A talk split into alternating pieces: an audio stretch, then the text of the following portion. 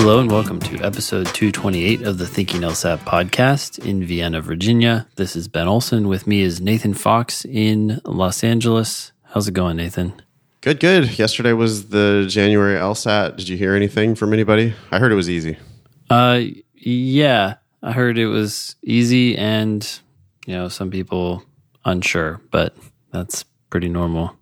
One former student texted and guaranteed that it was a minus seven curve, minus seven for a 170.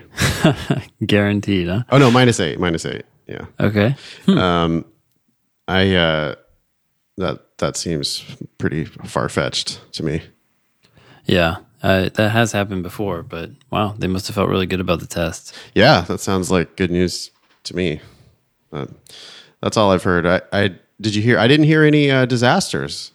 No. Wow, that's amazing. It's the first time in like uh, six months that there haven't Yeah. been any like hysteria, or or at least I didn't. I, I was not made aware of any hysteria on the day before the test.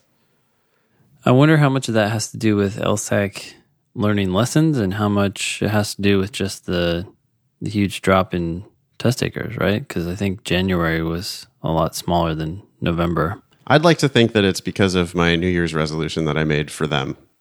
Oh, yeah, sure. That, that that's the most logical explanation. Yeah, when I resolved that they get their shit together for the new year. Yeah. maybe they did. Yeah. Yeah. They heard that and well, they started following us on Instagram, right? Or Twitter or something. I don't know. You sent me that. Yeah, they are following us on something or other, social media. Well, we'll see what happens. Um, cool. Today on the show, we have uh, an L- a PSA about LSAC from apparently one of my students. We have our pearls versus turds. We have a plea for reading comprehension help. Someone asks whether they should take time between tests. PS clarification cues. Um, okay, I guess that's referring to personal statement. Yes. And someone has some questions they want to clarify, I Yes. guess, some things about the personal statement. Then we have free law school, free law school. Hmm, cool. Uh, financial aid questions. And what is this? I don't know that word. Fake-tastic is a word that Oh, uh, ADOT made up, but we have another long ass email from our favorite law school dean, David Fagman, Fagman. from I UC should have Hastings. known. Yeah. Yeah. I feel like you've made other words up about his name. Oh, Fagmanism. Fagmanism. Yeah, okay. Yeah. And that's when he writes his That's when no, a Fagmanism is when you present evidence that Yeah, is yeah. the exact opposite of what you're and the, when you miraculously reach a conclusion that is the exact opposite of your evi- of the evidence, then that's a Fagmanism. Yeah, yeah. Like we're making progress. Look, we went down. Yes, when they bucked the trend of the of the bar passage rates, even though their bar passage rate was going down, and somehow they managed to buck the trend. Yeah, That- they that didn't go down as much. Yes. Therefore, they were making progress. Correct. makes sense. Cool. Well, this will come out on the 20th. And actually, I thought it was the 21st. I must have my days of the week. Yeah, today's up. the fourteenth, so that comes out on the twentieth. Yeah. Okay. All right. Cool. So Monday the twentieth. Um, the registration deadline for the March LSAT is February eleventh. So you have a few weeks to make that decision. The February LSAT is on the twenty second, and the March LSAT is on the thirtieth. You can always email the show at help at thinkinglsat.com. Include your selfies if you're so inclined. Leave us a review on iTunes. Yada yada. Hey, so I'm looking for an LSAT teacher in the DC area who's not planning to go to law school for at least two years. If you think you might be that person and you've followed the podcast ideally for a while and know how Nathan and I approach the test, email jobs at strategyprep.com. By the way, you need to be in the 99th percentile on an official LSAT, not your aspirational LSAT. Does So- this mean you're retiring, Ben? Yes, I'm done in two weeks. So it's been nice knowing you. Ben's giving his two week notice, That's right. and someone needs to take over all the strategy prep classes. And by the time you hear this, you'll have a week. So chop chop. I mean, honestly, if you did that, that's basically how the big test prep companies hire. that's how they hired me. You know, like, it was an email. It was definitely I sent in a resume over email. They hired me over the phone, and then I was just all of a sudden teaching LSAT classes in San Francisco, and I had a 99th percentile score. But that was it. I had like no training. I knew nothing. They like sent me some books, and they were like, "Yep, you're our guy. Here you go." Oh wow. Well, actually, I'm interested in someone who's going to not go to law school for at least two years, maybe never, because I want to put the time and effort into, you know, getting them up to speed. Teaching So, with them Yeah, side by side a little bit, watching them, giving them feedback, like actual teacher training, not just throw them into a classroom. Mm-hmm. Yeah, Yeah, that's exactly right. yeah, cool. You're gonna. So it does sound like you're going to uh, get maybe out of the a little bit out of the. At least I imagine those night classes must be killing you, Ben. There, you know, it's not great to end up getting home around eleven more often than not. So yeah, that would it would be nice to have some help there. Um, it would also be nice to make the classes a little bit smaller. Um, Yeah, you know, and and offer more options. Just given my schedule, trying to, uh, yeah, like sometimes people want them on the weekend, and sometimes they want them on the weeknights, and it's like I can only do it so much. So, yeah, having s- someone else who's intimately familiar with what we do and how we see the test, and at the same time around long enough to really get the experience they need to become a better teacher, then yeah, they can play a variety of different roles and I don't know, help more people. That's how I see it. cool. I hope our listeners will respond. That's an awesome opportunity. Yeah, Jobs at strategyprep.com. Work with Ben. there you go. Sounds Thank good. you. Yeah, so um hmm, uh, do you want to read this PSA? Sure. This apparently came from your student, uh, Jesse. Oh, Jesse yeah. Mm-hmm. took the November LSAT. The test started about two hours late. Jesse's tablet malfunctioned, causing a half hour delay, and there were multiple timing issues. She canceled her November LSAT score and mailed in a test center complaint. She then registered for the January LSAT. LSAC waived her January LSAT fee with apologies. Uh, quote from Jesse This isn't what they want to see happen. They thanked me for letting them know. End quote. So the highlights there are the LSAC letter ticket for free because of her test center experience. That that does happen fairly frequently. If you if something goes down on the day of the test, it's really bad, and you want to complain, they frequently will give you a, at least a free retake. Yeah. Yeah, there you go. Take advantage of it. Yeah, and just call them. I mean, they're they're pretty responsive on the phone. Um, you might have to call them multiple times in order to get the right person who will actually let you have what you want. but uh, if you keep calling them, then you'll you know things do tend to happen. Yeah. I guess one caveat on that is that I've heard of people making complaints and then having their scores delayed because of the complaint. Interesting. like, Like they're LSAC is looking into it. Yeah. mhm. So How long were they delayed? Do you know? Weeks, as I recall. Wow. Yeah, that's significant depending on when you're applying. Yeah. All right. Well, thanks for the PSA, Jesse. Um, pearls versus turds. So far, the scoreboard is seven pearls, 26 turds, and 13 ties. This is where we're going to assess some supposedly good advice out there, and we'll see if it's actually good. This person writes I apologize if this has already been covered. This popped up on in an LSAT prep group, and I've never heard of it. Someone called it a 3.5, 1.5, 5 method for reading comp. Whoa. I hate it so far. yeah. Oh, okay. Wait, we got to click on a link to check out this method. This is the memory method for improving LSAT reading comprehension. All right, here it is. Phase one. is the 3.5 minutes. So improving retention. Memorize the passage structure, 3.5 minutes. Take a passage, spend three, four, 3.5 minutes reading it. Okay, that's that's already bad. hell is this? At the end of each paragraph, summarize the main point of that paragraph into one line. At the end of the par- passage, look over each paragraph again and make sure you know the main point. Combine these main points into a narrative. Once you know the point of each paragraph, decide on the main point of the passage. Gaining command of the passage will speed you up when doing the questions. Okay, I agree with that last sentence. um, I don't agree with this process No. My two concerns, at least right now, I'm sure there are more, but one is the very specific time limit 3.5 minutes. Um, some passages are going to be longer, some are going to be shorter. It's going to vary from person to person. The other thing is, I don't like this idea of summarizing each paragraph. I've, I, whenever I've talked about this in class, I've always said, look, the paragraph breaks on the LSAT are random. Yeah. Sometimes they are good and it like makes sense, and sometimes a paragraph goes on for like what really should be three paragraphs. So this idea that oh, I can just stop at the end of a paragraph and that's a great place to summarize doesn't make as much sense to me.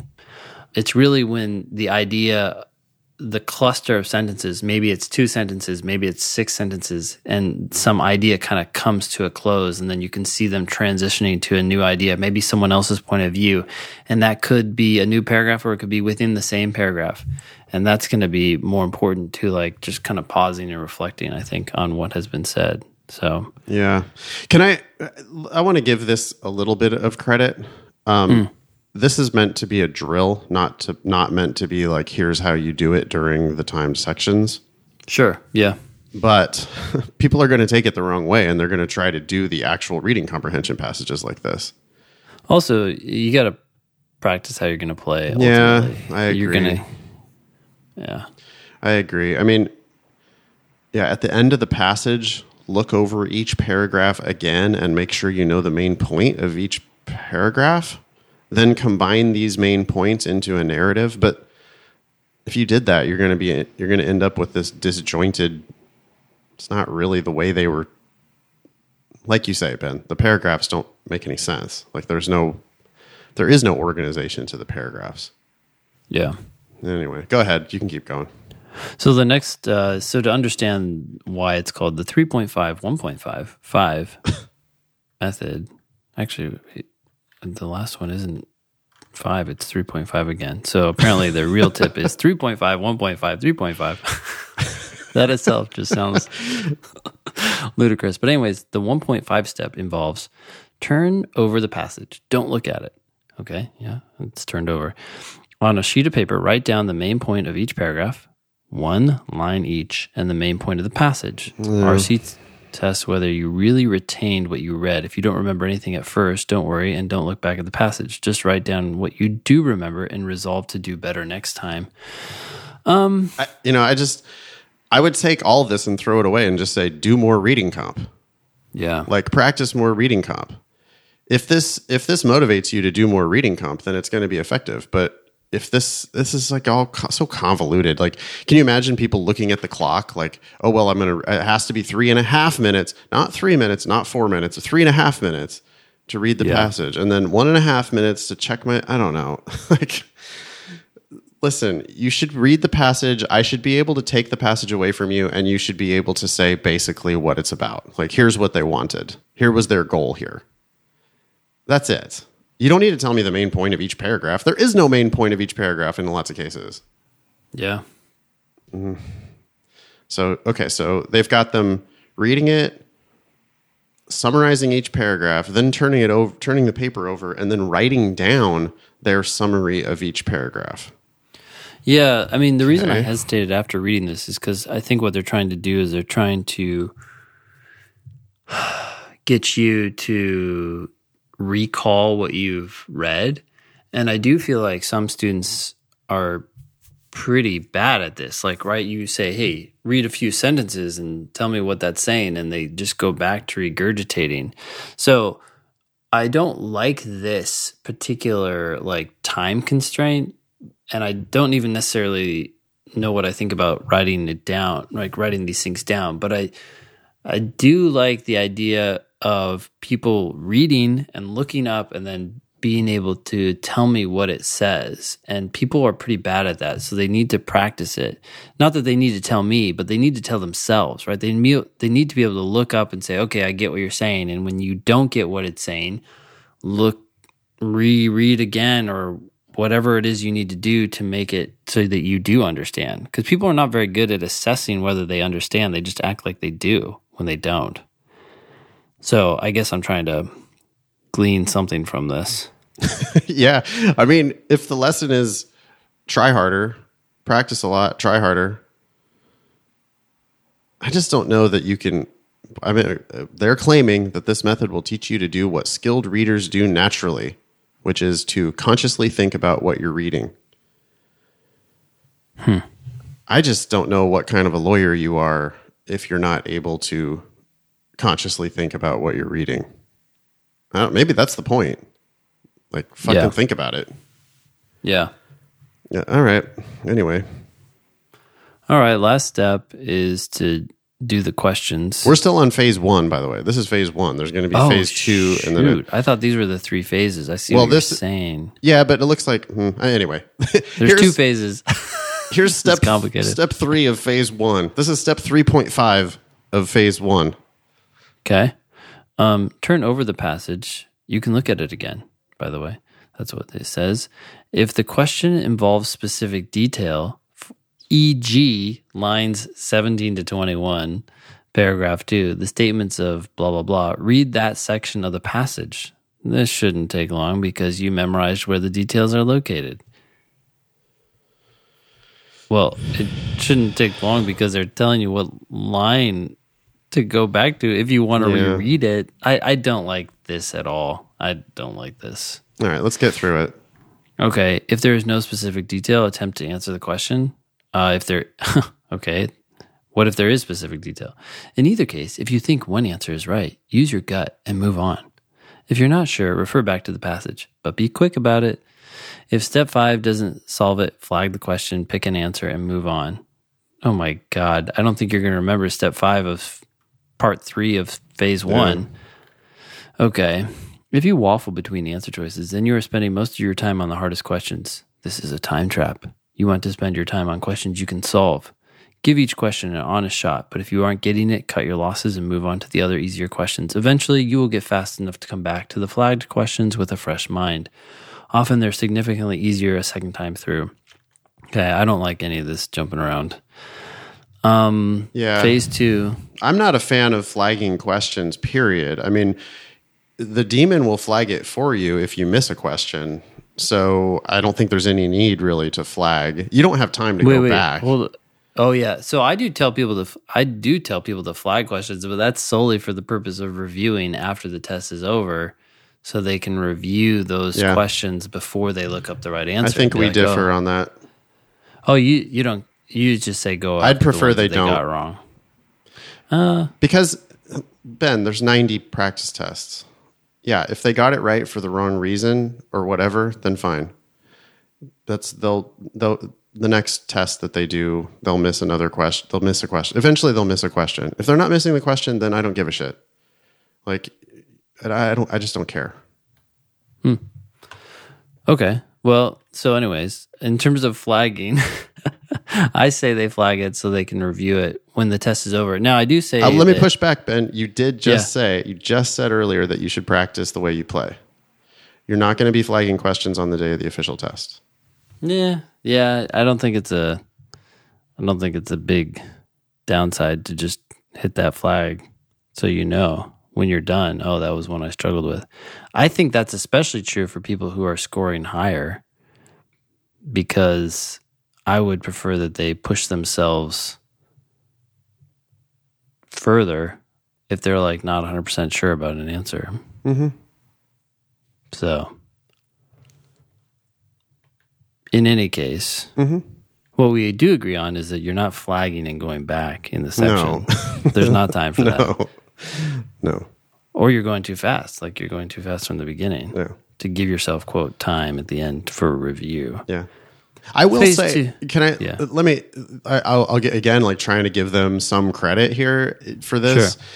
Um, I was noticing I was teaching reading comp in my class um, on Saturday here in LA, and I was noticing as I was answering the questions that I'm just not 100% sure what the answer is on a couple of them. I, I would say one or Yeah. two questions per passage. I know the answer has to be one of these two answers.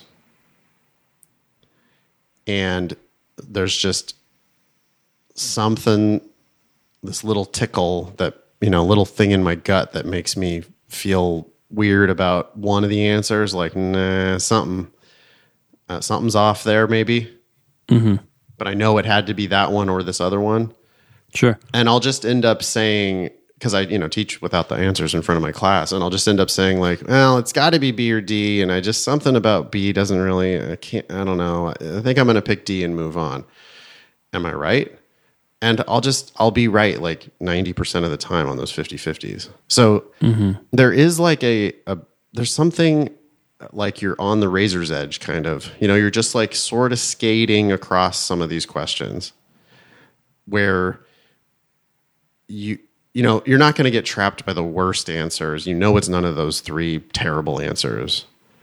And there's two that are left. I think it is okay you know sometimes you can refer back to the passage and find the exact spot in the passage that justifies the right answer. That's great if you can do that. But sometimes you take a look back at the passage and you just still don't really get it. And yeah you can't take forever on that one question right? Yeah. so you do have to at some point go with your gut and move on Oh, for sure. I, I think we've talked about that before. Like you give it your honest, I guess as they said here, honest shot. Like you you give it a fair shake. Um, I just think that by talking too much about a time trap, people will do this too often. Oh yeah. Right. Well, I And- think most yeah. Mm-hmm. people's default is to do this too often because most people have like fifty percent accuracy on the reading comp, Yeah. And, and Well, that's, and that's like where you just, see swings from like, oh, I got minus five wrong, and then I got minus ten wrong. It's like, yeah, it's because for a lot of these, you should be more confident before moving on, but you're just moving on because you're trying to finish, right? Oh yeah, Really. yeah, yeah. People trying to take trying to do four passages and then they they vary between you know sometimes they get sometimes they get ten right or twelve right and sometimes they get twenty right.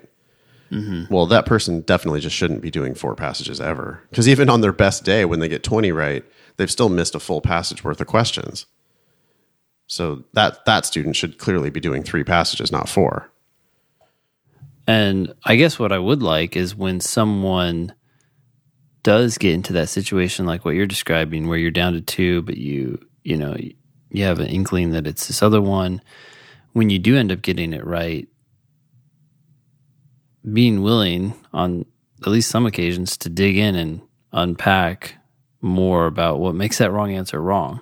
What i you know don't find helpful is people who say oh, i knew it. It's like yeah yeah you did on some level. Like there was something that was telling you that that answer's right but can you know that that wouldn't fly for the test writers. So what what is it that made that answer concretely wrong? And can you then by making it explicit more quickly spot that in the future Yeah. sometimes you can't like i mean you've been doing this i've been doing this for 12 years and there are those kinds of answers but we've limited those situations down to a couple questions per test and Yeah. if you're doing that for 10 15 questions a section yeah you got a lot of work that you could you know clear up i guess Yeah, when you're reviewing, you'll almost always be able to get to just one concrete reason why the wrong answer is wrong. I mean, the wrong answer probably says something different. Like it just subtly tweaked the the passage in a in the in a way to make it say something that the passage didn't actually say, right? Yep. It just says something mm-hmm. different or it says something extra. Lots of times it's too strong. I mean, Yeah. one game that I like to play sometimes with my class is um, they'll say, "Hey Nathan, like I'm really struggling with number 20." And I will like have not read the passage or I won't have read it recently, yeah and I'll say, "Okay, show me the two answers that you narrowed it down to."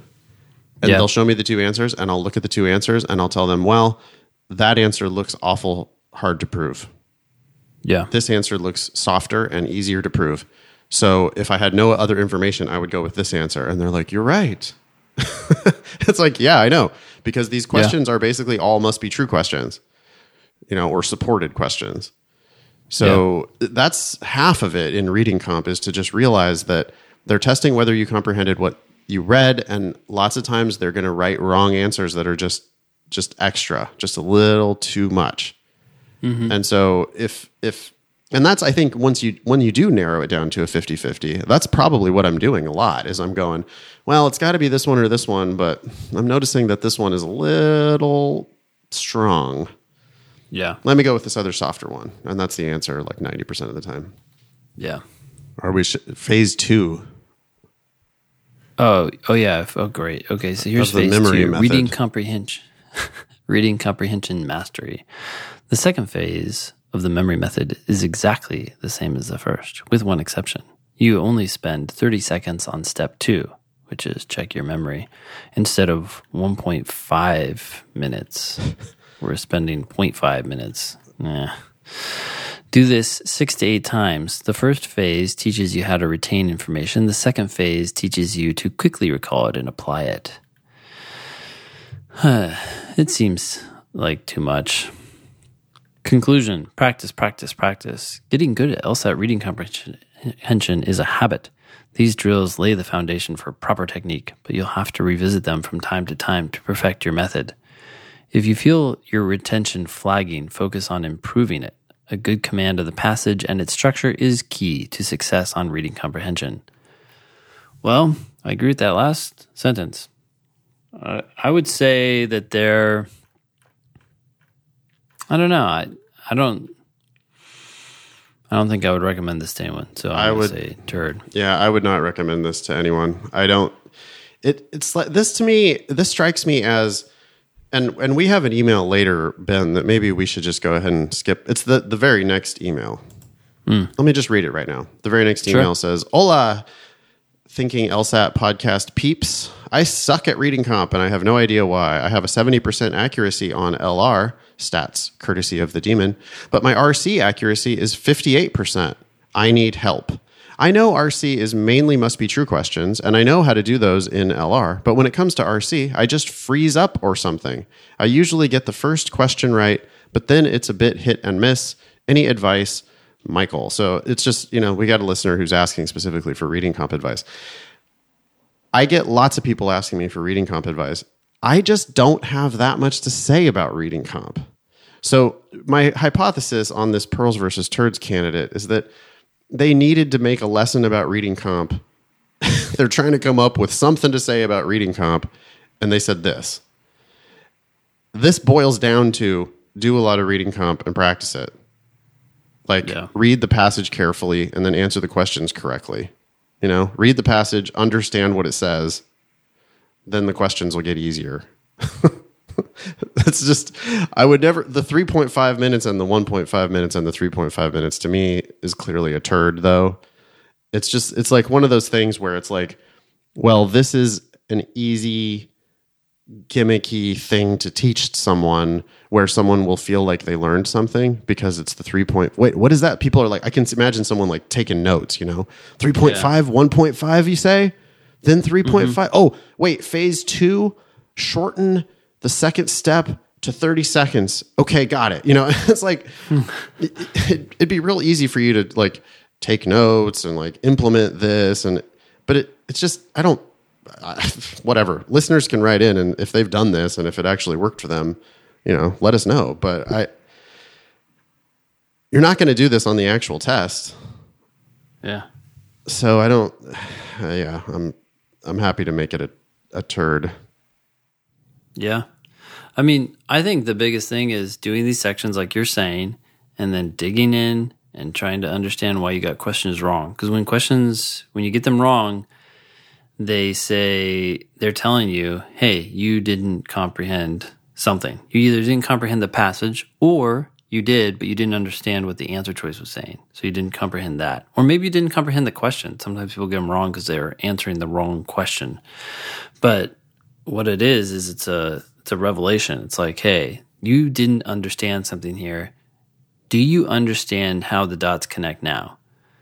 And ideally, like you've said before, Nathan, all the correct answers are in the passage. The passage is a compilation of the correct answers. So you should be able to find lines. It may just be one, it may be two, it may be three, but you can go back and say, oh, okay, this line right here, this line right here, and this line right here is support answer choice D. That's why D is correct. Yeah. I think and if if you can't do that, then you're missing something. Yeah, I, I think my best tip for reading comp is to get a study partner, because uh, like in in classes these days in class, I mean, when it's a brand new class, I'll like read a reading comprehension passage to them and I'll answer all the questions, like just to sort of demonstrate my method. But beyond that, like day two of class, I just divide them up into pairs or, or small groups and let them go through and review the past review the, the questions themselves. Because they and and you know what? They never like every once in a while a group will get stuck and they'll flag me down or they'll flag down Matt or Jenny my TAs and we'll go you know help them find it. Yeah. but most of the groups most of the time work their way through and just achieve total satisfaction because somebody in the group was like oh no it's this answer because of look look what it says right here in the passage yeah. that's why that's the answer. So my advice for Michael is that you know, f- dude, fifty eight percent on reading comp sucks. You, you obviously you're correct in identifying that as a big problem, and you got to get your accuracy up on reading comp. Slow down. Don't try to read all four passages. If you're reading four, you need to be reading three. If you're reading three, you need to be reading two because 58% is garbage. Well, I'm assuming that's 58% from drilling. If it's 58% from timed sections, then I don't really know. But my my hypothesis, I mean, I've never seen anybody Ben who like does two passages and gets it perfect and then runs out of time. That's Yeah. just like not really a thing that happens. I don't think that's why Michael's at 55 58%. I think Michael's at 50 as he says, he gets the first question right and then it's hit and miss from there. Well, that means you're just not taking it seriously enough. You're not being you're not acting like a lawyer. The I would try to visualize more of what you're reading. Yeah, Like I the think- actual details. Yeah, I think it's you got to read it more. You got to read it more carefully. You're you're probably racing the clock. You're skimming the passage. I got to get to these questions. Got to hurry up and answer these questions. And then you get to the questions and you have no idea because you just didn't read the passage well enough. So Well, the, the reason I say the visualization is that um, he's getting the first one right, so he's he's capturing the main point. But if he's struggling with the others, which may be more detail oriented, maybe he's just not taking the time to digest. Like, oh, oh, I can see what that sentence is saying. They're they're taking this little thingamabobber and putting it over here with this group of you know turtles or whatever. Um, they're just kind of brush. Sometimes people just brush over these details. Maybe they capture the main point. They step back. They some people are good at structure. Some people are good at details. You you need to get good at both. So it sounds like that's what he's struggling with. I think sometimes people pick speculative answers too. Like I think they don't realize how how simple the reading comp questions really are. I mean, there's going to be, you know, seven questions in the passage or 6 to 8 questions in the passage. Like half of them the correct answer is basically the main point.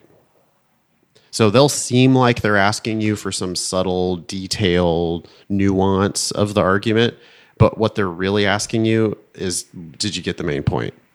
Mm-hmm. So stay focused on that main point, get a study partner, take it seriously while you're doing it, and then when you're reviewing it, just make sure you get to that point where you realize, oh, yeah, the passage said that. That's why this is the answer. This wrong answer that I chose is specifically wrong because it's different or extra or whatever. Like it just says something that the passage didn't say. But, Yeah. but take it more seriously, review it more carefully. That's kind of my best advice for reading comp. I just don't. People are always looking for tips and tricks and gimmicks and stuff, but I just don't. If I knew them, I'd be happy to share them. Yeah. I just don't think that they exist. Cool. I don't know. Is that? Hope that's not unsatisfying for Michael. I already updated the scoreboard on the pearls versus turds. That's a turd. We got seven pearls, twenty-seven turds, and thirteen ties. Wow. You can e- okay. email help at thinkinglsat.com if you have any uh, candidates for Pearls versus Turds segment on the show, uh, whether it's a reading comprehension tip or anything else. Help at thinkinglsat.com to submit those. Cool. The next one. This says, Hi, Nathan. First things first, I am extremely appreciative of the demon and your teaching style. My LSAT learning was stalling, and then I found you and Ben. Many thanks. I have a quick question about the time between tests. I'm currently signed up for the February 22nd LSAT, and I'm looking to take it again per your recommendation, but sadly, the April date does not work for me. What are your thoughts on me signing up for the March LSAT seating? Is it too close to the February LSAT date? Thanks again. Yeah, I wanted this. This wasn't a question for the show. Um, we can keep it anonymous. I wanted to throw it on the agenda because it's a question that I get a lot, and I want to make sure everybody's clear on this. Ben and I both recommend that you take consecutive LSATs. If you're signed up for February and you're ready for February, then there's no reason why, if you're going to have a retake, there's no reason why you don't retake it right away, Yeah. assuming that you were ready to take it in the first place. Yeah. That's the step that people skip. Is that they just register for the February test when they're like miles away from being ready, then they don't get ready, then they go take the February test anyway. Yeah, here's a thought experiment. If you're ready to take the February LSAT, well, you sign up and you could sign up for an LSAT a week later. You would just sign up for both. So you'd have two chances to get your best score. Yeah, right. Exactly. I mean, and that's the way people should be thinking about it is, you know, you're you've been keeping track of your practice test results, right? You've seen that your practice test results bounce around within a range. Mm-hmm. You know that through really no doesn't even have to be any cause at all, right? It could just be pure randomness. Your score bounces around. Well, you want something on the higher end of that range, not the lower end of that range, to be your official score. Schools only care about your highest score. So there's a good reason to take it multiple times. And so if you're going to be ready for that first attempt, then yeah, you should just stack them up. yeah. Especially at this time of year, Ben, because it, I'm assuming that this person wants to go to law school starting in 2021. And if, if you haven't taken any official tests yet, this person is going to cross the, the th- they're going to cross the May 31st threshold, right? You're allowed to take it three times in one year and five times in two years. Yeah. And that one year is not the calendar year, it's June 1st to May 31st. Yep, it's the first of June barrier. So this person, if they took it in February, they could definitely take it in March. They say the April date does not work for them. Okay, but you could take it in February, take it in March, and then you get the reset on June 1st. We don't have the dates still, Ben. We don't have the dates for the Can't summer tests. But last year they were June, July. Was there August? There was not August. June, July, June, July, September. September, October, November. Right. So to apply early in the next cycle, this person could take it in February and March. I would have, you know, they should take it in April if they were available, but they're not available to take it in April. That's fine.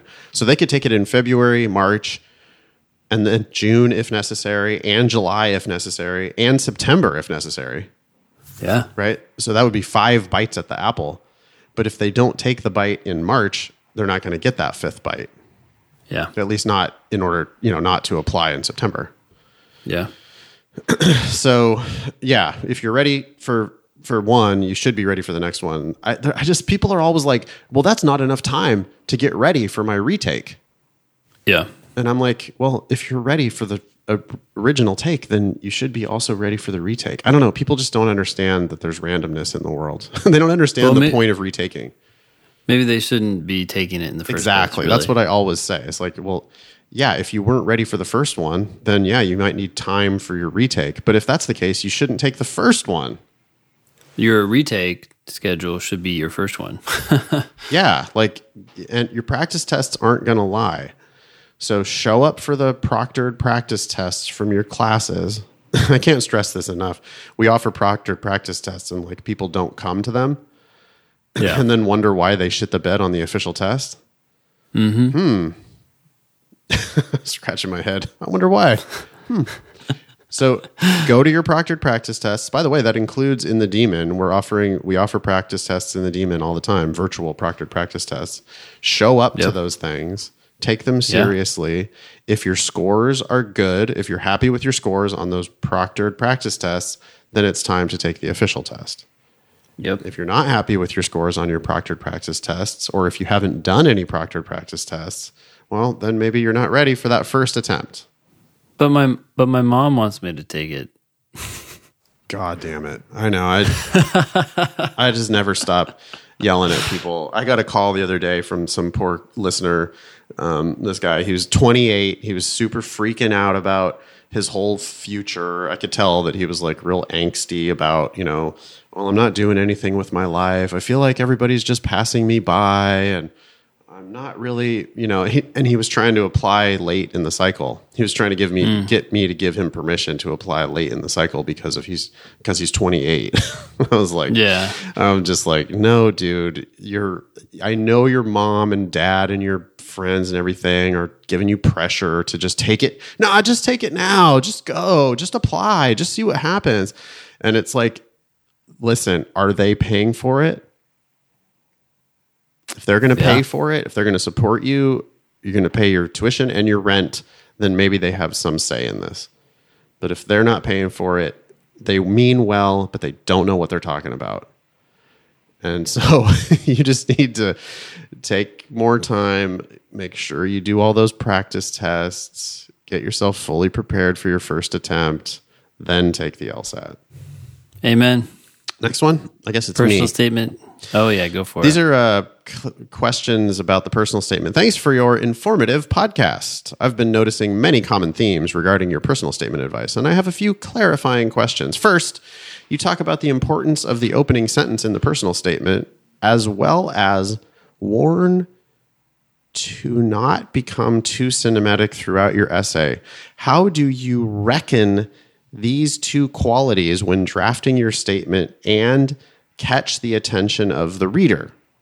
Okay. Well, wait. I don't see these things as conflicting at all. Uh, the first sentence has is very important, and it should not be cinematic. The one I'm thinking of right now is the one. Remember the one we were working on about the uh, the IP guy who was like a, a vacuum designer or something. Yeah. hmm And his first sentence was, "I design vacuums for some company." Yeah. And it's like, okay, that's not cinematic, but it's about him and it says what he does and right away you you can visualize something about him. You're like, "Oh, he creates vacuums. He's an engineer of sorts." Yeah. And that one specifically is like, you know, that's not a great selling point for like law school, right? Mm-hmm, but mm-hmm. that was a very short sentence and it drew the reader in because you read that one and you go, huh, wonder what that's wow. I've never, first of all, no one has ever said that in a law school personal statement. that's a good sign. If no one has Yeah. ever written that sentence before in a law school personal statement, that's a great sign. Start with that. So this is the, you know, it's a novel first sentence. It's short, mm-hmm. easy to read, mm-hmm. factual. It's about him. it's an features him doing adult shit. Yep. That's a great start right there. And it's not Yeah. cinematic at all, but it's like, oh, I want to know more about why this guy's applying to law school. And he he immediately went right into like the types of problems that he solves at work, right? Examples. yeah, which of- are all IP related, and Yeah. then it became very obvious why he's pursuing a law degree. The um the by cinema we mean things like you know the vacuum piece sat motionless on the yeah, table, or just as I contemplated its Yeah. you know just it was a dark and stormy night. I mean, it- you know, that's a classic cinematic opening, right? That's what's that Snoopy's starting sen- when Snoopy's writing, he always writes it was a dark and stormy night as the first sentence. That's hmm. terrible. It's not about you. It's passive. It's like you're as if the reader is like, "Oh, wow, I can't wait to know more about this ominous Night. ominous mood you're setting. You know, like that's Yeah. not what we want. Yeah. We want we want basically facts about you. Listen, the whole statement's only two pages long. They want to know about you. They're there. That you don't need to like really hook them. you need to just give them facts about you. Well, you hook people with facts, really. Yeah, That be, that's interesting. You're moving the ball forward. It's like, oh, they learned something. They learned something, and they're learning about you. So, uh, can you think of another example? Well, yeah. The the one that we're using now as the sample document for mm. I don't want to say his name, but the sample document that we're using for our clients now, the one that's it basically says there was a backlog of cases and, Yeah. at my firm, Yeah. and I was hired to win them. yeah. But this first sentence was still I oriented, wasn't it? Yeah. I feel like it was. I can't Well, remember. Yeah, it was just basically like I came. Oh, I in- was hired to. so yeah, I came in to to solve this problem. yeah, It's like, oh, okay, great. Let me hear you how you, let me hear how you solved the problem. Yeah, That's awesome. I'm going to read more of this. Um, my second question has has to do with the overall narrative of the personal statement. You have emphasized the idea that the essays should be focusing on your current work rather than any experience you had in college, especially as an older applicant. Are there exceptions to this when forming a narrative? For example, if the applicant works in a certain legal area now and the argument for why they chose that path becomes stronger when describing a formative experience they had in college, should they include it? My gut says no to that. What do you think, Ben? Yeah, I would say no as well. I think a lot of times people have these formative experiences, so to speak. Um, I'm putting that in air quotes, by the way. Um, what happens is, you know, someone's taking a class or someone sees an accident or I don't know, some professor says something to that person and to them it's a big deal. It's like an aha moment and they realize, oh, I should pursue law school, or maybe, you know, the public domain is where I should set my sights. And for them, it's huge. But what actually happened in that moment is not impressive, really, to others. It's sort of like, oh, yeah, I, I've always known that if you want to do that kind of thing, you should go into law or whatever. And so it's much more persuasive to see what you've done about that. The, the other reason for that is that so many people have these epiphanies, but then don't act on them. So if you have an epiphany and you realize you want to go into public interest law or you want to become a public defender or you want to become a big corporate lawyer or whatever it is, okay, what did you do in response to that epiphany? What actions did you take? And that really sells you, right? That's something that's convincing because anyone can have these little ahas. In fact, you had to have some sort of aha if you're applying to law school. That's why you're applying. Yeah, I I would let the the demonstrated track record of working in the field. We we know that there was something that caused you to send in that application in the first place. I don't really care about that. I care what you've done about it. Yeah. Like this person, it's Megan. Thank you, Megan. She says, if the argument for why they chose that path becomes stronger when describing a formative experience, you don't have to justify your choice. Like you work in a law firm Yeah. or you work in a certain legal area. They don't they don't need you to justify why you made that decision. Yeah. I'm really I mean, it's like- committed to law. like, How far? Like, no, you're the fact that you work there speaks for itself. yeah. It's it's like when people put that they got interviewed. You know, Yeah. Uh, people always want to put they applied Yeah. They got and interviewed and got hired. my boss recommended I apply for the position and then I did and then I got it. It's like, how about you just got it? How about you're working how there? about you? how about you tell me what you do there? That's what I really want to know. So yeah, Megan, you only have two pages, and if you're a little bit older, especially, I I would much prefer that you just don't even mention college at all. Let me picture you as an adult. because you're competing lots of times against lots of kids. And the kids tend to look all the same. It's real hard to differentiate when don't you think Ben when when we're doing our personal statement service and we've got like a, a senior in college Yeah. it just it's just tougher It's to harder. Mm-hmm. find yeah it's tougher to find a story that like really makes you stand out when you're still in college but when you've been working for even a few years i mean boy just tell me about your job Yeah. uh, more recent the better Thanks. uh, anything else for megan No, looks like you took time to write this email. So thank you for polishing it up. Yeah thanks megan Okay. Law school for free?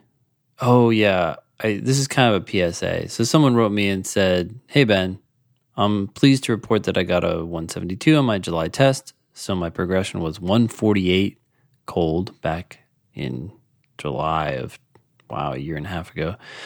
Then took it officially in January and got a 163. Then took it officially in March and got a 164. And then took it in July and got a 172.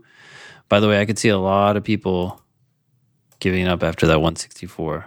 You get a 163 officially, you get a 164 officially, and you say, oh, this must be what I can do. That's well cold 148 yeah to 163 you know a 15 point improvement is pretty sweet i can see a lot of people just declaring victory Yeah. But she kept going. She got a 172 in July. And then it says, I'll, oh, okay. So she said, I'll be applying as, as soon as I get my last letter of recommendation back. And I'm hoping to avoid paying for law school. Thanks for all. this was from Yeah, this is august from August. Thanks for always insisting that people retake when they haven't met their potential. And thanks for the demon. Update. I'm psyched. I got a full ride to UGA. Uh, I don't know where that is. You? sounds like georgia Georgia, with a salaried research uh, assistantship my second and third years. Not paying for law school, but getting paid to go to law school. Thanks for all you do. Please keep it up. So, anyways, um, just wanted to let people know you can not only get a full ride, you can also get a job at some of these schools, apparently, with the right scores. So, all this effort. I'm wondering if she's going to want that research assistantship. I always have to shit on everything.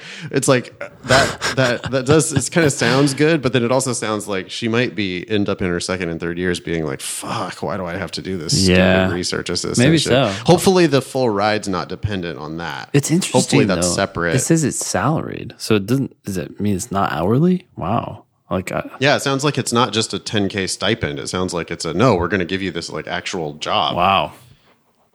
Might as well because second and third year of law school is a total waste of time anyway. Yeah. but um yeah awesome i mean yet another life-changing story Yeah. uh that's a dramatic improvement 24 points is crazy That is crazy. it happens um and when it happens yeah changes your life I will say this: Yeah, I- once you get to a yeah. 163, 164, then the idea that you can get to a 172 is not as crazy. yeah Obviously, yeah yeah going from 148 to 172 is whew, that's a lot. But um, that's the thing is once you get to a certain score, it's like you've put that peg in the mountainside. There's no reason to not Yeah. just reassess and say, okay, let's let's. Do I want to keep going and try to go up from here? It's another point in favor too of uh 148 is is a fine diagnostic Yeah. people think it's a disaster people are like oh i'm a mess i'm never going to be successful i should just quit right now Yeah. But 148 cold is, uh, yeah, like here's an example of somebody who goes all the way up into the 99th percentile from 148. Did I ever tell you about the person who got a 122 in my class? That's hard to do. That's hard to do. And they came to me after the, you know, the diagnostic. That's when they got their 122 and I was like they said they said this is this is bad. I said I was like, "Hmm. Yeah, that's not good." Uh, but anyways, I I said, "Well, okay, it's just one test. Like maybe you're not understanding exactly I, I don't know, like what they're asking for. Let's take another one before we jump to any conclusions. And within two tests, they had gotten into the mid 140s, and then they worked their way up from there into the 150s. But it was a surprise to me because at that point, there was a big part of me that kind of just said, "Okay, this is this is over." But I, I just, I don't know, I held back a little bit, and they came through within two tests, and so that was encouraging. But anyways, I'm not saying that's even likely. Just sometimes you can't put that much weight on a single score, right? Not on a single score, yeah. But if you're if you're stuck in the 120s for more than a couple weeks, you probably should give up. I mean, Yeah. like that student, you're giving that story as like this great success story, but they only worked their way up into the 150s. Uh, people probably shouldn't go to law school with a score in the 150s. they probably So, you know, But if you- your best case is a score know. that you shouldn't go to law school with. Yeah. then I mean, well, whatever. It's just if that person can go for free, then great. But if they work their way up to a 150s and then they pay full price for law school, the odds are that that's going to be a miserable outcome. Mm-hmm. You know, I mean, go back and listen to episode uh, 227 with Professor Barton. Yeah. Um, he agrees. You know, law school is a scam for the people who are barely squeaking into law schools. So you just don't want to be that person. One thing I'll say about people who score 120, if you score 122, you're you're actually scoring less than you would score if you literally randomly guessed on every single question on the test. Yeah. People don't understand that. Yeah. You're repelling the correct answers. Like the only way you can score 122 is to not fill out the bubbles. Yeah. And so for someone like that, it's like, hey, you need to spend all 35 minutes on the first five questions. Get those five right. Get those five right, randomly guess on the rest of the test, and you'll already be in the 130s. Yeah. And so, you know, that, that's a dramatic improvement just from changing your, your strategy completely. It's mostly, that's mostly people who just don't fill out the bubbles. But, um, you know, focus on accuracy on the first five or the first 10. You should be able to get yourself into the 140s pretty quickly Yeah. from the 140s we can work with you but from the 120s and 130s it's like hey you need to slow down you need to focus on accuracy you need to bubble in the bubbles on the ones you don't have time for you need to guess because those are free points Yeah. because that's a lot of guesses and you'll get some of them right and that's good um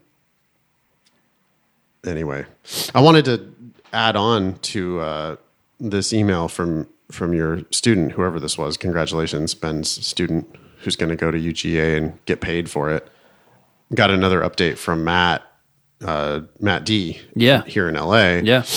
he's got he's got six full ride offers in hand or five or six now full ride offers in hand Wow.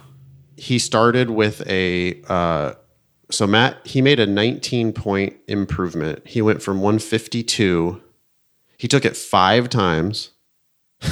Yeah. he went from 152 to 171 and now he has yeah five full ride offers on the table. He's like yeah i've gotten in everywhere i applied and everywhere i applied has offered me a full ride. Hmm.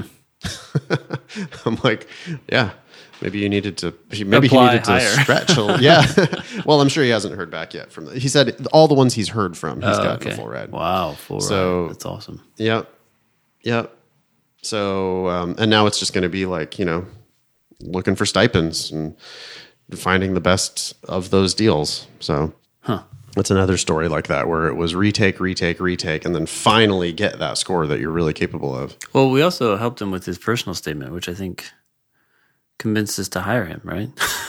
yeah. Although, you know what? That's right. That's right. He, we, we did, we helped him with his personal statement as a courtesy.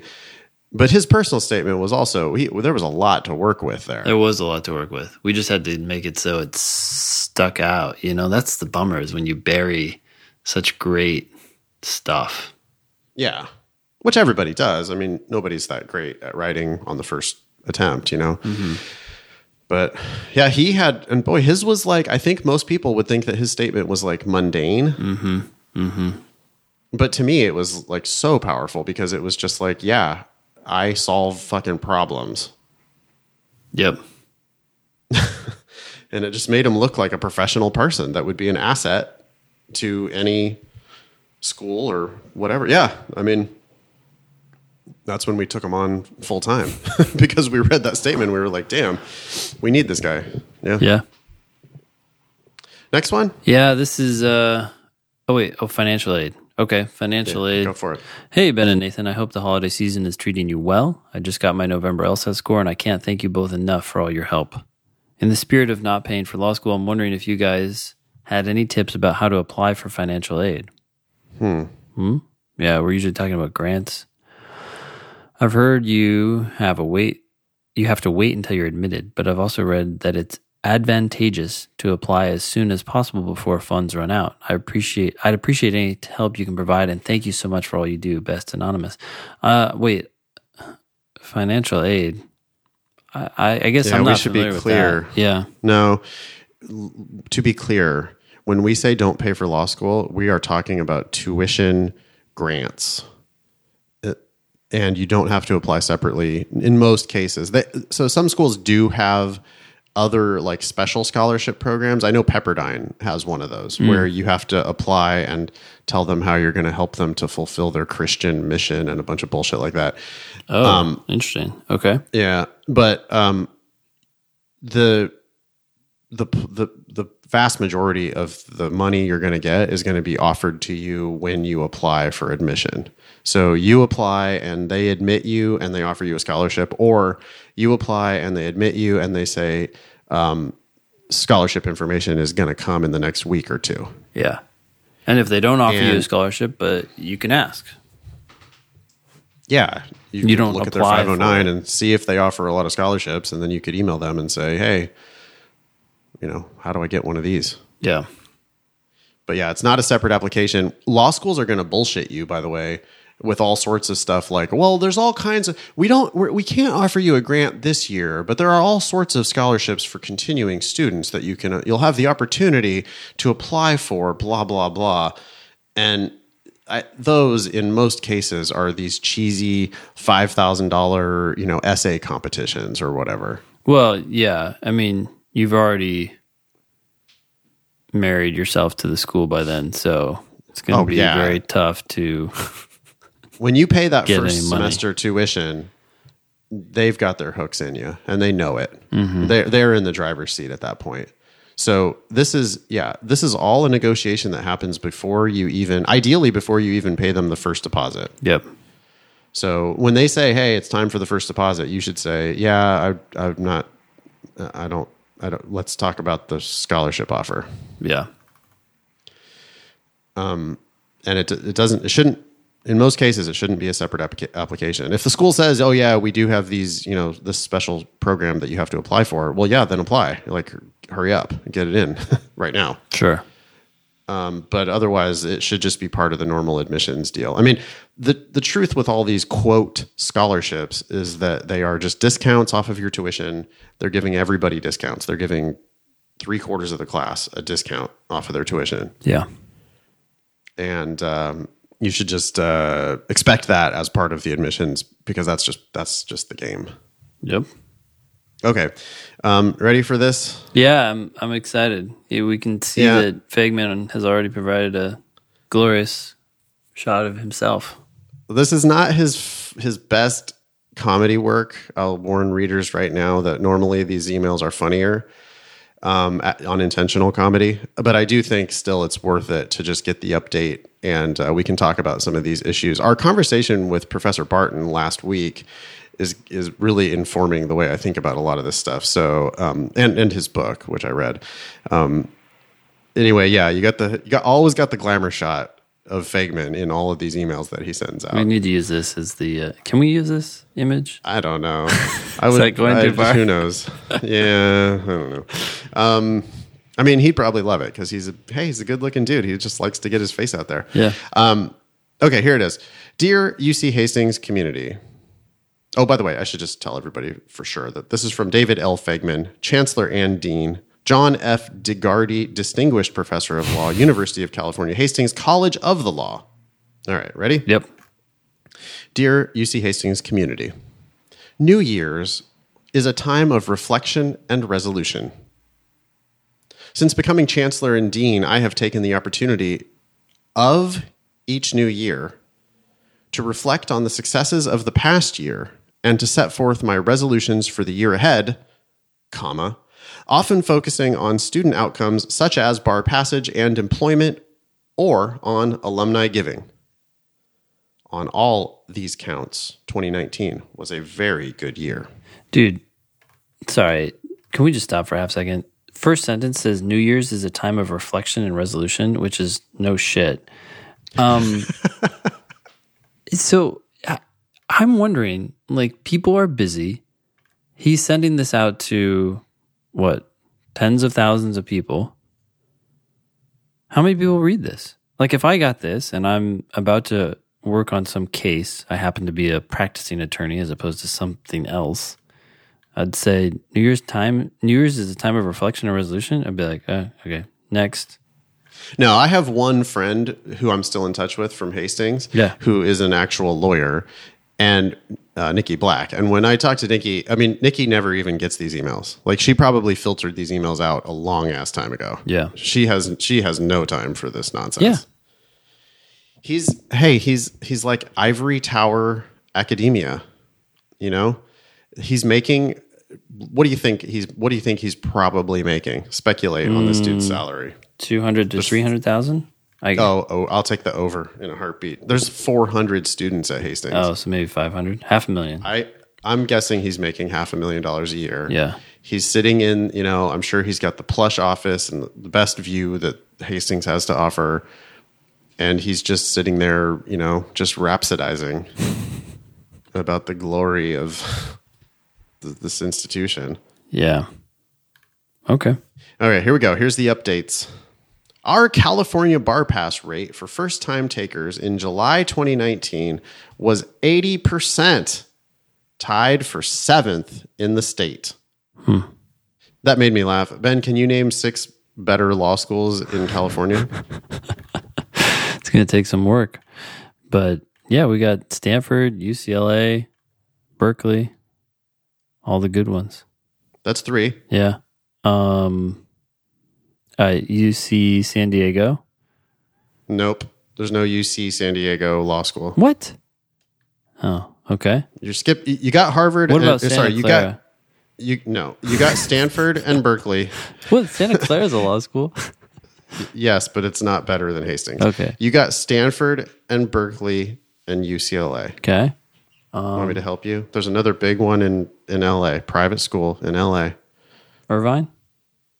And Irvine is in Orange County, but Orange County, but Irvine is better than Hastings. Yes. So now you're at four. Okay. You're missing one that's in a top twenty school. What? Yeah, UCLA and USC. yeah USC, University of Southern California. Oh, that's okay, right in okay. downtown Oh, okay. downtown LA. Yeah. There's five. Okay. Mm, yeah, I don't know. Yeah. Here's the point of that exercise. Yep. Ben, you live in DC. Lots of people think they want to work in DC. Ben, you've been in this business for forever. You can't even name the schools that are better than Hastings. so Faigman's like, you know, trying to tied for seventh in California as if that's like a great thing. Yeah. But the point is, if you want to go work in DC, this brand of Hastings is not carrying across the country. Yeah. The other school that you were missing that's better is uh, Davis. Oh, yeah. Okay. But point is, tied for seventh in the state is not like really, really tied for seventh in the state. It would been, it would have been better to leave it at eighty percent because eighty percent doesn't sound bad given some Right. bar passage rates out there. Right. Okay. I'll continue.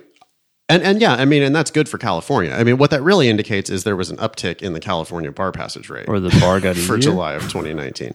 Well, yeah, for whatever reason, the the the the bar passage was higher. I mean, it it probably reflects the belt tightening that happened in the law schools, right? Mm. Like 4 years ago, they realized, "Oh shit, we need to like restrict, we need to try to make we need to basically make our class sizes smaller." Yeah. And so they did that. And then now, surprise, surprise, like the bar passage rate goes up. Anyway, our employment numbers for the class of 2018 improved 11.2% over the previous year. That's a meaningless stat because we don't know what the. we don't even know what he's talking about there. Our employment numbers improved 11.2%. Mm, which numbers are those? Um, and we had our best fundraising year ever with gifts and grants exceeding $10 million. Okay. I really don't know who's stupid enough to give money to the school. you got to have so much money. Like, if you just have so much money that you're like, yeah, yeah, fine, here's a hundred grand.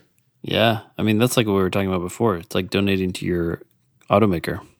Yeah, yeah, yeah, totally. Just here, give me, give you a little extra. You're doing so good. Actually, you're not doing that good. So here, let me help you out. Yeah. All right.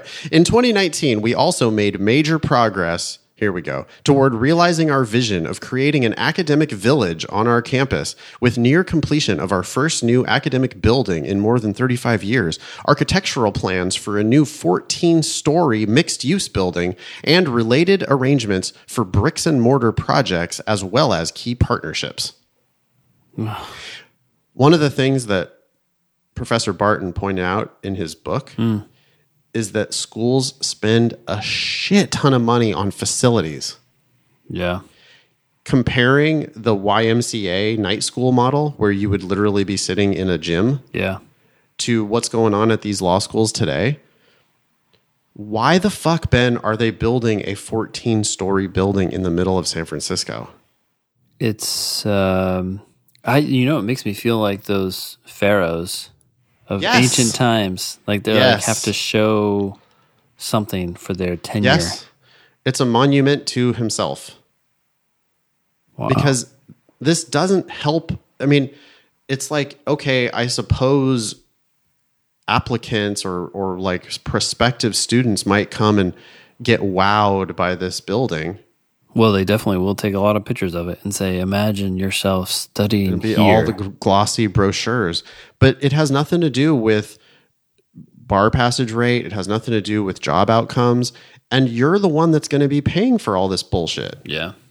So this is just full on taking full advantage of the student loan scam. Yeah. it's you know all these poor people who are you know half of them are going to practice law someday and half of them aren't and they're just coming right into the school just borrowing all this money to finance this stupid academic village that David Faigman wants to build in the middle of San Francisco. Wow. Some of the most expensive real estate, by the way, in the country. I think San Francisco is number two or three behind New York. I can't remember. DC is, I think Yeah. is number five. Yeah, for the um, tied for seventh best law school in the state. in the state. So there's six better in the state. Well, maybe seven in some ways. Well, the other, we'll have to see what schools are he's tied with, but yeah, Yeah. I mean, we could argue about. Anyway, there is much I resolve to accomplish in 2020, working alongside our talented students, remarkable staff, and outstanding faculty. Foremost, I resolve to sustain the momentum on employment and bar passage success. As a law school, no two factors are more important indicators of strength. We learned a lot about how to improve our new graduates' employment prospects over the past year, and we'll build on those lessons to boost our progress further. no evidence uh, at all, right? No, it's just yeah. like pure, pure conclusions here. And while rising to a three way tie for seventh place among California law schools in bar passage rate is an important milestone, I aim to secure a firm position for UC Hastings among the top five schools in the state year after year. Whoa, wait, hold up. I assumed they had tied with one other law school. There's two other law schools. It's a three way tie for seventh. Yeah, Oh so you're talking about nine total schools. Um, At the bottom. He, Those he are wants a the bottom. firm position, Ben, a firm position for UC Hastings among the top five schools in the state year after year. Well, listen, you're not going to catch ever, ever, you are not going to catch Stanford, Berkeley, UCLA, or USC. You're not in the same league as those schools. Yeah. You're never catching them. but he's going to get a firm position in the top five. So that means He's, he's, going to be beat- number five. He'll be number five at best because he's not going to get into the top four Yeah. and but he's going to beat that means he's going to beat Davis and Irvine and yeah Santa Clara Pepperdine Loyola like he's gonna he's got a he's got a fir- he's gonna secure a firm position in the top five, beating all those schools. No, no, you're not. Anyway, second, I resolve to build upon and expand our curricular offerings. We will continue to build professional opportunities for our students, such as the new corporate counsel externship, and continue to support the wide range of experiential courses from the Refugee and Human Rights Clinic to the startup Legal Garage. Our research centers are already outstanding and world renowned. And in 2020, we will build out and empower our newest centers of excellence in the areas of business tax and racial and economic justice. Wow. It's like every year they say that exact same thing. Every year there's all these new things. Yeah. And there's just like this, this make a big splash, spend a bunch of money on stuff. it's got to be a way And then- to raise money too, right? You got to keep Yeah. the fire. Yeah. And then five years later, these programs, you know, fizzle out into nothing. That's why he's building a building. At least the building will be there in five years. Jesus. Third, I resolve to increase dramatically our efforts to ensure safe and clean streets surrounding our campus. UC Hastings is located in a difficult neighborhood in a city that is challenged by the triple plague of drugs, homelessness, and mental illness. These are systemic ills, and UC Hastings alone cannot solve them, but we can be part of the solution. More immediately, we can invest greater resources in improving the quality of life for those living, studying, and working on our campus. Ben, next time you're in San Francisco, you got to go visit Hastings. Have you ever been to Hastings? No. Yeah, I went there for three years. It is in yeah a difficult neighborhood to say the least. It's right in the middle of the Tenderloin district of San Francisco, which is boy, it is dirty. I hmm. mean, it is gross. Um, it's a t- we would constantly be getting like emails from the campus security Yeah. the campus security who like carried guns at the time when I was there, and they would be constantly emailing like, "Yeah, so and so got held up at knife point. So and so got smash and grab, another smash and grab. Like all constantly, cars were getting their windows smashed. People get their cell phones. Just someone comes up behind you and just you're talking on the phone, and they just grab your phone out of your hand and run away. Wow. Yeah, it is. It's a really, really tough neighborhood. Um, I like these resolutions with no evidence. like, what's what are you going to do about it? You're going to invest greater resources. What does that mean? Money? From where? You have money? Yeah, more just even more campus security. One of the things I hated the most about being at Hastings was that I had to show my uh, my ID. yeah. I had to show ID there every time to go in and out of any building for three years straight. Uh, every single time you go in and out of any building because it's in such a brutal neighborhood. Yeah. Fourth, I resolved to continue brisk development of the UC Hastings Academic Village with completion of our new academic building at 333 Golden Gate Avenue early this year, followed in April by the demolition of Snodgrass Hall, Snodgrass Hall at 198 McAllister Street, and initial construction of a 14-story academic housing mixed-use building on that site. Through the Academic Village initiative, we will expand our partnerships with other University of California institutions, particularly UCSF, as well as the Bay Area's business and tech sectors. so they're building this new building and then they're going to actually knock down 198 McAllister Street, which is, I grant, it is a monstrosity. Okay, it's super ugly. It's you're inside it. It's like you're being you're you feel like you're inside a it's just one of those awful like courthouse um you know the buildings that they built in the 50s ben that are just like so utilitarian and not beautiful at all Small windows.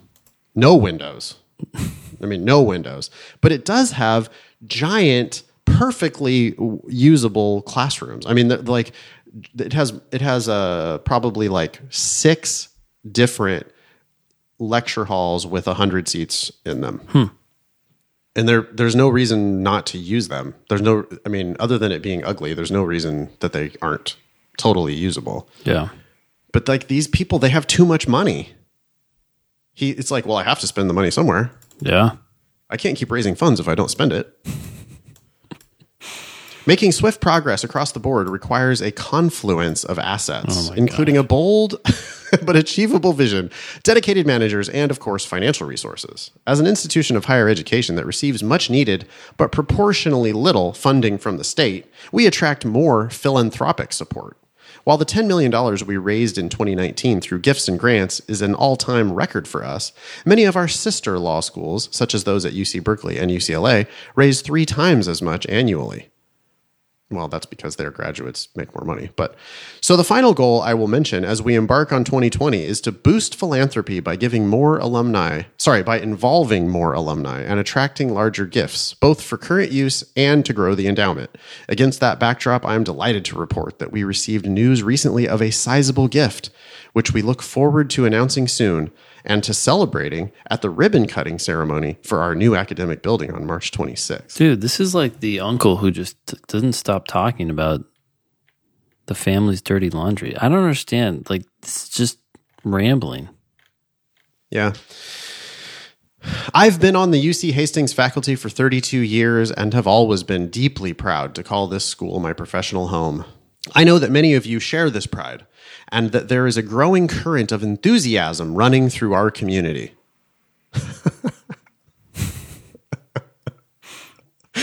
not in the class of 2011, there's not. Anyway, we are at a true crossroads in our history. And I thank all those who have worked so hard to get us here, a moment when opportunity meets resolve to bring the school to greater national prominence. Can you feel it, Ben, in DC? Can you feel the rising tide of Hastings sweeping the nation? I can. Yeah, I'm actually kind of getting excited myself. Are you, you know what? I know you're not an alum of Hastings, Ben, but I'm sure that they would take your donation. Hmm. I'll have to think you about that. Be, you should get involved.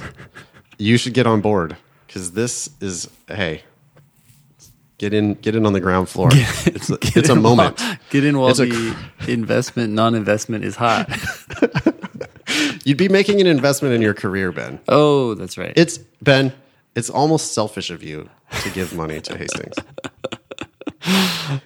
it is. UC Hastings is the people who study and have studied law in its classrooms. Oh, that's me. So I am Hastings. Whoa. It, yeah. It is the students, staff, faculty, and alumni who embody the values of fairness at the core of our legal system. is that a joke? And who strive for excellence in the study and practice of law. John Kennedy once said, The Greeks defined happiness as the full use of your powers along the lines of excellence. By this measure, 2019 was a very happy year, and 2020 looks to be happier still. so, apparently, Faigman and all of the Hastings community fully used their powers along the lines of excellence in 2019. Whatever that means.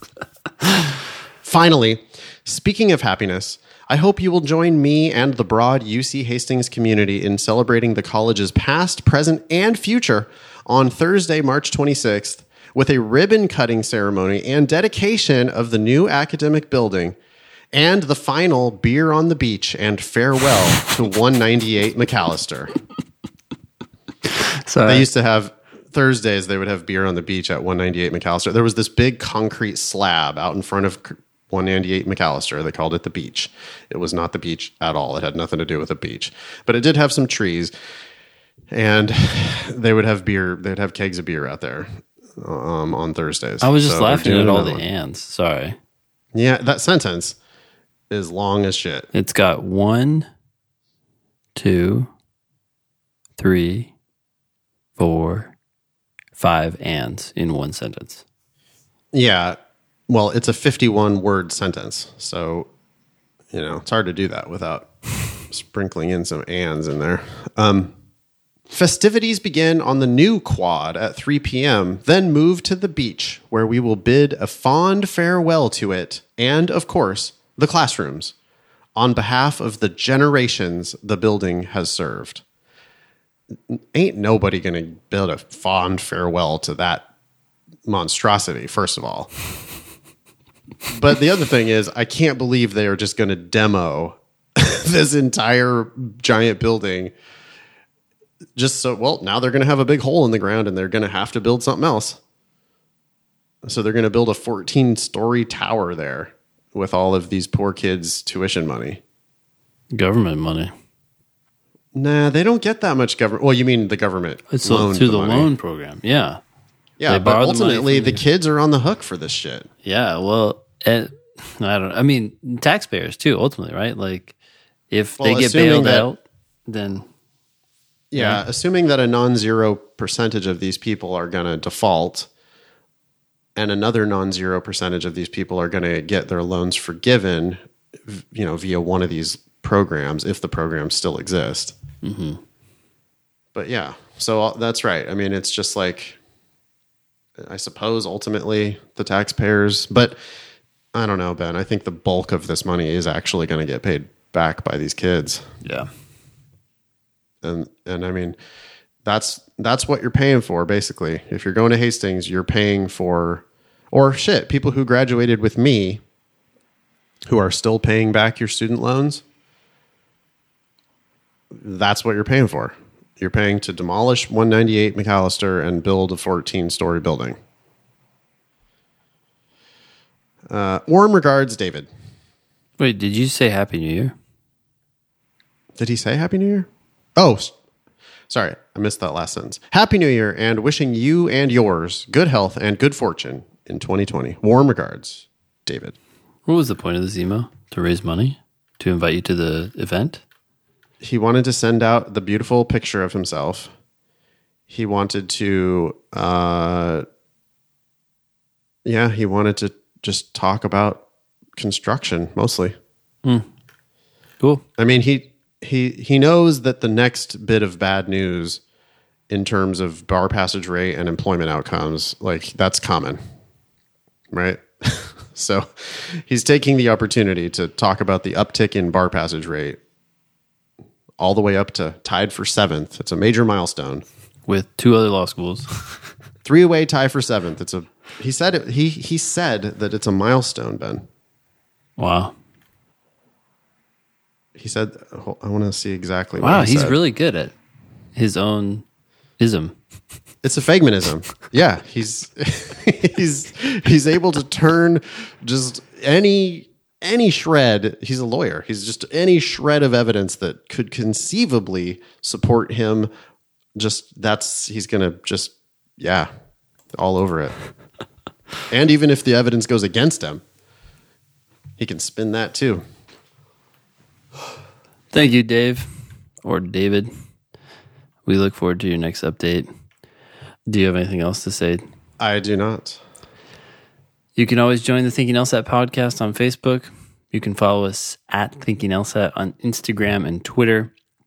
You can go to strategyprep.com for my classes in DC or foxlsat.com for Nathan's classes in San Francisco and Los Angeles. Our joint project is lsatdemon.com where you can study for the test anywhere on your phone, take lessons, do everything you need to do really on your phone. You can listen to the show on Spotify, Apple Podcasts, YouTube, Stitcher, and our very own thinkinglsat.com. That was episode 228 of the Thinking LSAT podcast. Thanks all y'all for listening. Nice knowing you. Don't pay for law school.